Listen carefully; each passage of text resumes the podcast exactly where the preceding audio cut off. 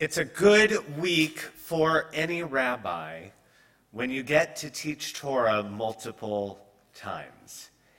And this week in particular, I've had three opportunities to teach this week's Torah portion. And both times up to now, I've focused on the same verse. We're in the eighth chapter of Deuteronomy, and the verse is Ve'achalta ve'savata uve'rachta et Adonai Elohecha. You shall eat, you shall be full, and you shall bless the Lord your God. This is the verse from which we get Birkat Hamazon, the blessing after the meal.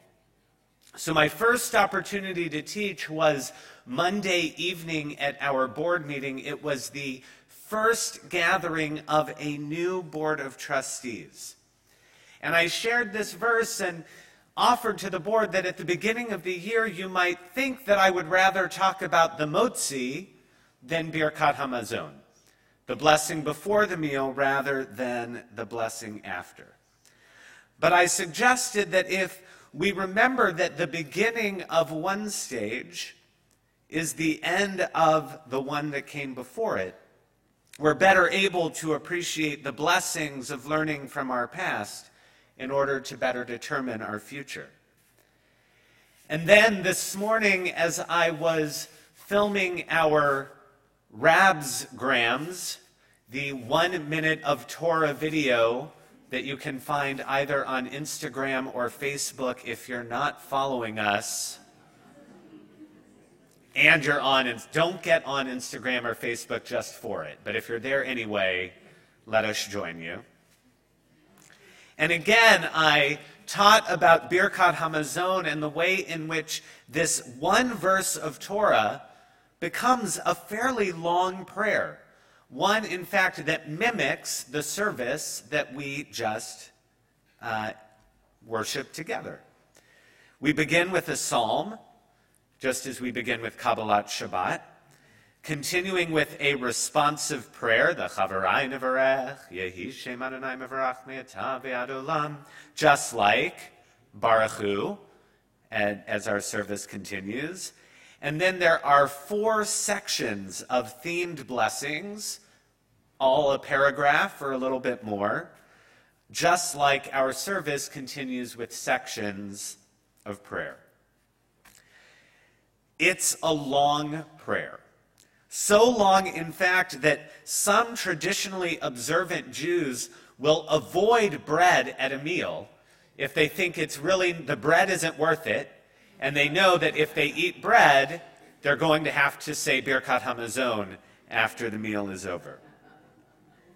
The Talmud allows, however, for an abbreviated Birkat Hamazon if you really feel that you wouldn't be able to pray with intent, specifically if you find that you're in danger.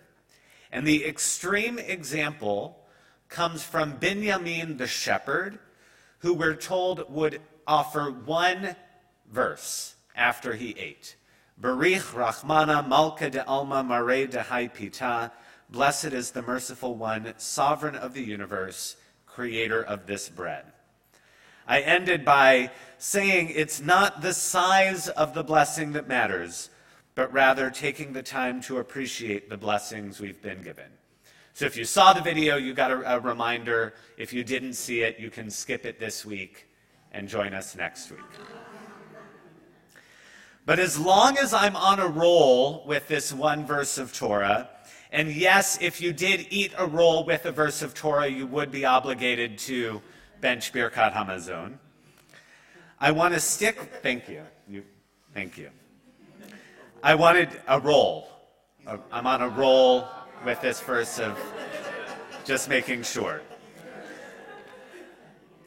And just as a good chef will offer one food three ways, I'll now offer this same verse of Torah in a third way. But first, we need to look at the context in which we come to this verse. First, we're in the book of Deuteronomy. And Deuteronomy, as I've explained often, is Moses' last words to the people. He's been leading us for 40 years, and he knows that he's not going to be able to enter the promised land. And I often compare this to a parent sending a child to college for the first time. Moses is very worried that we are going to forget everything that we've been taught once he's no longer standing over us, and we'll go back to all of our old ways. So, the whole book of Deuteronomy, Evan will tell us, is rewards if you follow the laws, curses if you don't. Um, this Torah portion in, in a different section is Moses kind of the ultimate guilt trip. Remember when I did this for you? Remember when I did this for you? I went through so much pain to get you here. No mother has ever said that to her child. really laying it on. When I'm not with you anymore, please don't forget me and don't forget what you're supposed to do. And now we come to chapter 8 of Deuteronomy. Remember, Moses reminds us, God made us wander in the wilderness for 40 years to test whether or not we would lose faith when things were hard.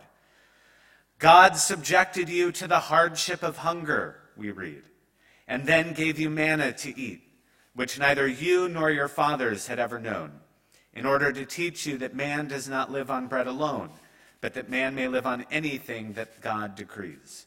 The clothes upon you did not wear out, nor did your feet swell over those 40 years. Now, many of us know the story. We did complain when things got hard, and we were often punished for it. But in spite of the hardships and the complaints and the punishments and the repetition of that cycle, here we were 40 years later, still gathered, ready to enter the land. We may have gone astray, but we never ran away. Moses continues For the Lord your God is bringing you into a good land now a land with streams and springs and fountains issuing from plain and hill, a land of wheat and barley, of vines, figs, and pomegranates, a land of olive trees and honey, a land where you may eat food without stint, where you will lack nothing, a land whose rocks are iron and from whose hills you can mine copper. This land we're entering is the opposite of the wilderness, the opposite of hardship. And now, our verse. When you have eaten your fill, give thanks to the Lord your God for the good land which God has given you. Take care, Moses warns, lest you forget the Lord your God and fail to keep the commandments, rules, and laws which I enjoin upon you today. When you have eaten your fill and have built fine houses to live in, and your herds and flocks have multiplied, and your silver and gold have increased, and everything you own has prospered. When you have your own apartment and you think you can get away with anything, beware lest your heart grow haughty and you forget the Lord your God, who freed you from the land of Egypt, the house of bondage, who led you through the great and terrible wilderness with its serpents and scorpions a parched land with no water in it, who brought forth water from you from the flinty rock, who fed you in the wilderness, in order to test you by hardships, only to benefit you in the end. And you say to yourselves, I know you will. My own power and the might of my own hand have won this wealth for me. Remember, it is the Lord your God who gives you the power to get wealth in fulfillment of the covenant that God made on oath with your ancestors, as is still the case. The Akedat Yitzchak, a medieval philosopher, infers from this that there are two impediments that keep us from acting the way we should. One is having too little, and one is having too much. In the wilderness, the people were tested by barely having enough to get by. But once in the land, their test would be having everything they need and more.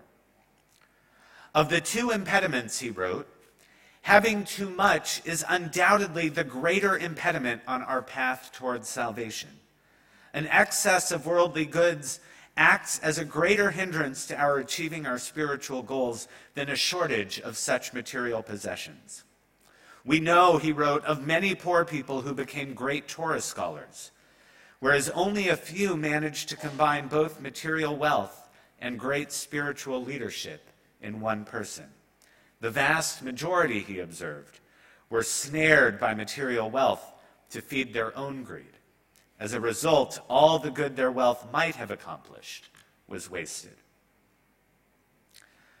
Regardless of we of what we as individuals may have or lack, we are all at risk of both sides of this warning. When we are hungering for more than what we have, we risk hurting or neglecting others in order to get what we want. But when we feel we have everything we need, it is easy to relish in what we have to the point of blindness toward those who are where we once were. Those seeking daily manna, a gift from above, just to get by. The blessing before we eat, therefore, reminds us that even when we're hungry, we have to pause, to be grateful. We don't just dive in to satisfy our hunger. We have to be grateful that while we don't always have everything we want, more often than not, we do have what we need. And our actions should be directed by that knowledge.